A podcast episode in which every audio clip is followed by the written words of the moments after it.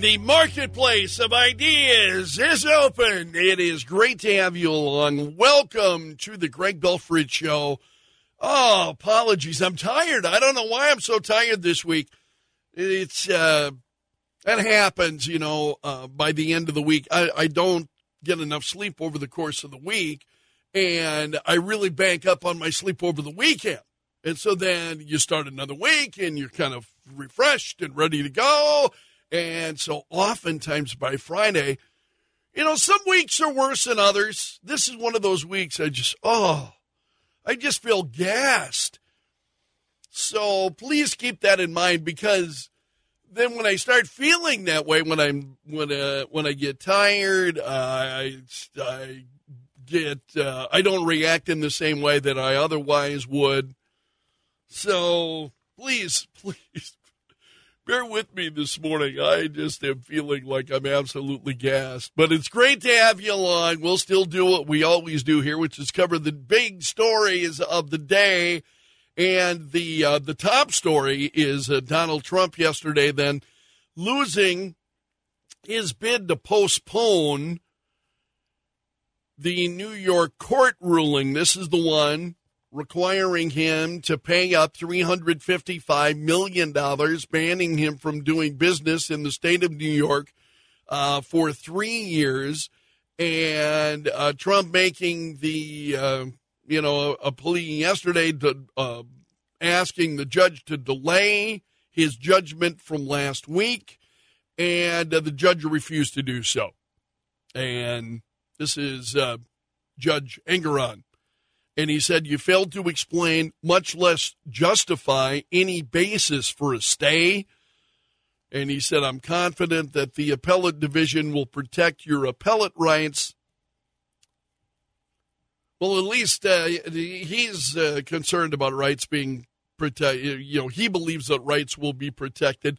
I, I don't know if that's what I'm seeing elsewhere all across the you know, I talked about this in the final minutes yesterday. It's not just Donald Trump, you know, that's we we are seeing, you know, laws that are you know, not being enforced when crimes occur against you know people on the right um, we're just increasingly seeing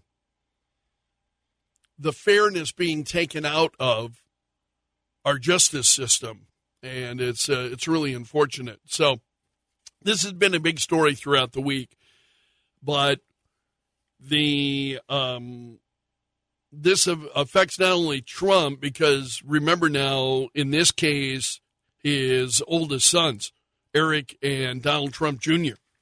also uh, part of this. So they will have 30 days to, all, all of them have 30 days to file an appeal, and Trump has said that he would do that. So he's planning to appeal, but as it stands right now, he, he will need to turn over $355 million plus 9% interest and Letitia James has said, and I shared this with you earlier this week, that if Trump doesn't come up with the cash, then she's ready to seize his assets. Oh, I have no doubt of that. I have no doubt of that. They cannot wait to get their hands on that. They want to destroy him. Also, the, you know, CPAC is underway. The Conservative Political Action Conference got underway yesterday, and uh, there are a number of stories then trending from uh, from CPAC. But this one really caught my attention. This is Representative Mark Green of Tennessee. He's the chairman of the House Homeland Security Committee. And he said at CPAC, um, you know, one of the things that you and I discuss a lot here is the border and what's happening at America's border, not only at the southern border, but now what we're seeing at the northern border, the complete crumbling of law that we have seen, no enforcement, and the effect that it's having. And so Representative Mark Green said, this was at CPAC, he said, we've had mass waves of Chinese terrorists storming military installations with camera, uh, with cameras. And he said, so look, it's, it's a desperate threat, he said. I think every American should be scared to death. I'm like, well, I am. Honestly, I am. He said, not only is it the terrorist threat, we've had almost 400 in this presidency, now he's saying suspected terrorists, uh, 400 in this presidency where there were 11 last time. But it's the 24,000 Chinese nationals who came in last year, 20,006 since October 1st, the highest year. That was, he said before, that was 1,800.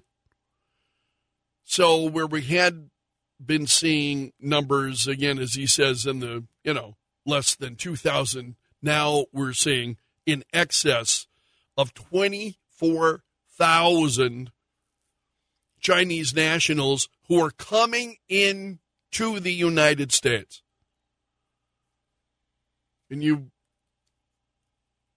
have to wonder, and certainly I do, what are they doing here?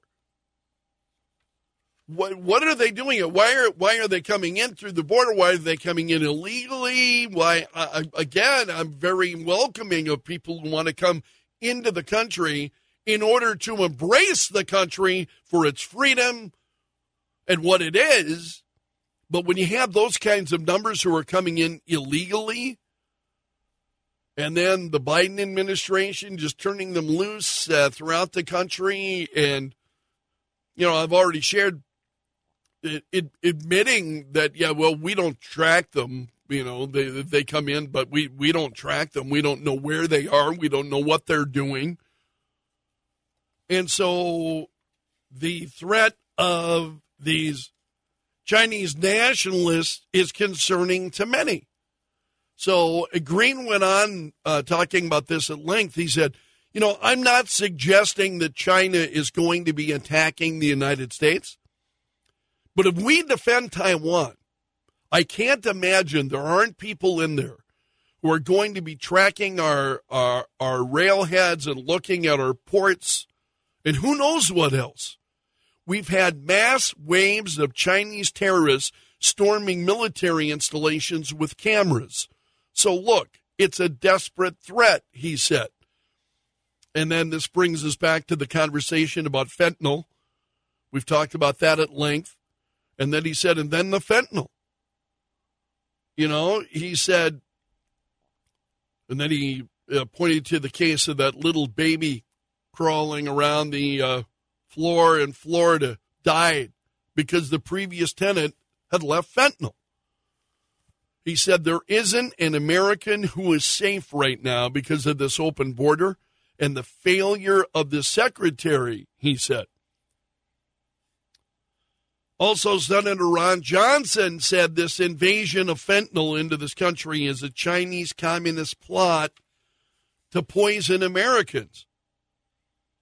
And I'm sure there will be those who use the word plot. Oh, you know, they'll be laughing and mocking. But he said military age men from China and all over the world are flooding into America through the Democrats' open border, he said last week. It's a clear and present danger that Biden has the authority to address, but chooses not to. Speaking of that, Speaker Mike Johnson said the same thing yesterday, and he excoriated uh, the president for brazenly misleading the public about his authority to address the border crisis.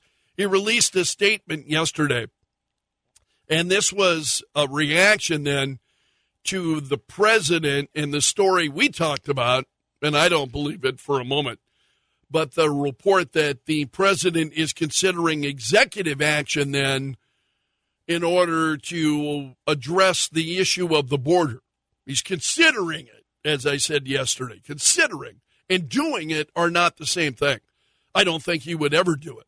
No, not at all. This this is actually everything's going, uh, I think, according to his plan. So Johnson is saying much of what I was saying here the, uh, earlier this week. Johnson said of the president's comments now in a, an election year, after the president has surrendered the border to cartels and smugglers, the president suddenly seems interested in trying to make a change using the legal authority that he claimed until recently didn't exist. Yeah, see, the Democrats think you don't have no memory. Seriously, they think you have no memory. You're not going to remember that he was claiming, no, he didn't have the authority, he didn't have the authority, and now he's out there, well, he's considering uh, using the authority. Wait a minute, wait a minute. You said previously we don't have it. so the president, of course, been pleading with lawmakers, give me the power, and I've told you what a sham that is. And so Johnson said these claims that the president, they're just not true, simply not true, he said. And he reminded Americans of that yesterday. He said these reports underscore just how brazenly and intentionally President Biden misled the public when he claimed he had done everything in his power to secure the border. Just not true. He said, um, the president um, ref, uh, um, this is where it start you start getting into legislation and portions of the act. Um, the immigration and nationality act. So he said if the, these reports are true that the president wants to invoke this and the president intends to take action. He can show he's serious by changing more than asylum policy. He should begin by reinstituting the Remain in Mexico policy and ending his administration's abuse of the parole system. Yeah. Don't hold your breath. Don't expect to see it. This is a story from the New York Post. You remember Catherine Herridge? I think those of you maybe follow Fox News fairly closely, even Fox News Channel, not just Fox News Radio, but Catherine Herridge was a White House reporter. And remember, she made a move to CBS. Been at CBS now for a while, and she was among those who was recently fired last week. Catherine Herridge now out of a job. And uh, and I shared that with you last week that she was among those fired because that story was trending and was really making news. And, and she's a name that many of us would recognize, Catherine Herridge. Well, now the New York Post is saying that when she was fired at, CB, uh, at CBS, now again, she was pursuing the Hunter Biden laptop story. You remember that? She was among those who was really pursuing the Hunter Biden laptop story, but when she was fired from CBS, she was not allowed to take any of her personal her personal materials along with her. So, as a reporter, you can imagine she's gathering all kinds of materials. She's got all this stuff, files, so on. She was allowed to take none of that. And the the New York Post has that story this morning that people are saying uh, one source who's close to the situation told the Post it's so extraordinary because her coworkers were stunned by her firing. And uh, even more so by the network's decision then to hold on to her personal materials along with her work laptop where she may have then a bunch of confidential information and so on. And so the this source says that and I want to go back just a bit. Among the material that CBS apparently holding was material that Catherine Herridge uh, gathered during her time at Fox. So they're not even technically CBS News materials. Um, so the network boxed up all her personal belongings except for Herridge's notes and files, and then told her they'd decide uh, what, if anything, would be returned to her. And so a second source close to uh, CBS said they never seize documents when you're let go. What they want to see, they want to see what damaging documents she has. So now CBS is trying to put uh, uh, trying to put out the flames on this. They're saying no, no, no, no. We, uh, a representative for CBS said we have respected her request to not go through the files. And out of our concern for confidential sources, the office she occupied has remained secure since her departure. We are prepared to pack up the rest of her files immediately on her behalf with her representative present as she requested. So, pretty. Um,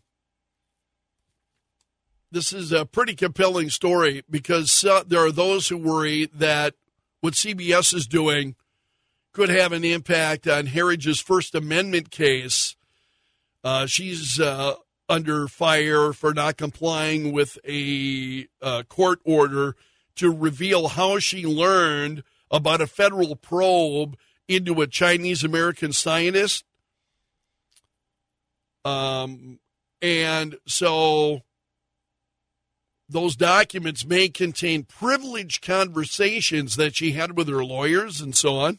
So CBS made the decision to hold on to that, did not allow her to take it, and now say, "Oh no, we, we will. We, it's secure, and we will go through, and we will allow her to be present as we go through all these materials."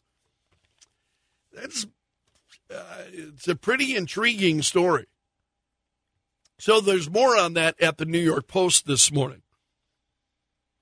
Also, the White House National Security spokesperson John Kirby, the AT&T outage that occurred yesterday, uh, pretty widespread. And uh, Kirby told reporters yesterday the FBI and the Department of Homeland Security are looking into the outage, and that the FCC had been in touch with AT&T. AT&T now has said about three quarters of its network had been restored after that cell phone outage yesterday disrupted calls and text messages. So this also affected uh, some other services because AT&T then leases out towers and so on in various areas or allows then other some of the other cell phone providers to have access and use of their towers. And so you had a number of people who were affected by this yesterday. I think it was users of Verizon, T Mobile, US Cellular, also saw disruptions yesterday as a result of that. So the FBI and Homeland Security are looking into it. Did you hear this interview on uh, Fox News Rundown prior to this show? There is a request. This is coming from Brockton High School in Massachusetts that things have gotten so out of hand at this school, they want to bring in the National Guard. They want the National Guard to come into the school. And I listened to that and it's like, wow, absolutely incredible what's what's happening. The story has been in the news for days that this uh, this school has again they've requested bring in the uh, National Guard. And this is kind of interesting because you've got that story out there. Meanwhile, in Chicago, the Chicago Board of Education has said, uh, and they voted unanimously on this yesterday, they're going to terminate their school resource officer program as of next year. No more school resource officers in Chicago schools. So you've got in Massachusetts schools that are saying things are so out of hand that we please bring in the National Guard. Whereas in other schools, they're saying, yeah, well, let's get rid of the school resource officers. It's it's just another day in bizarro world, my friend.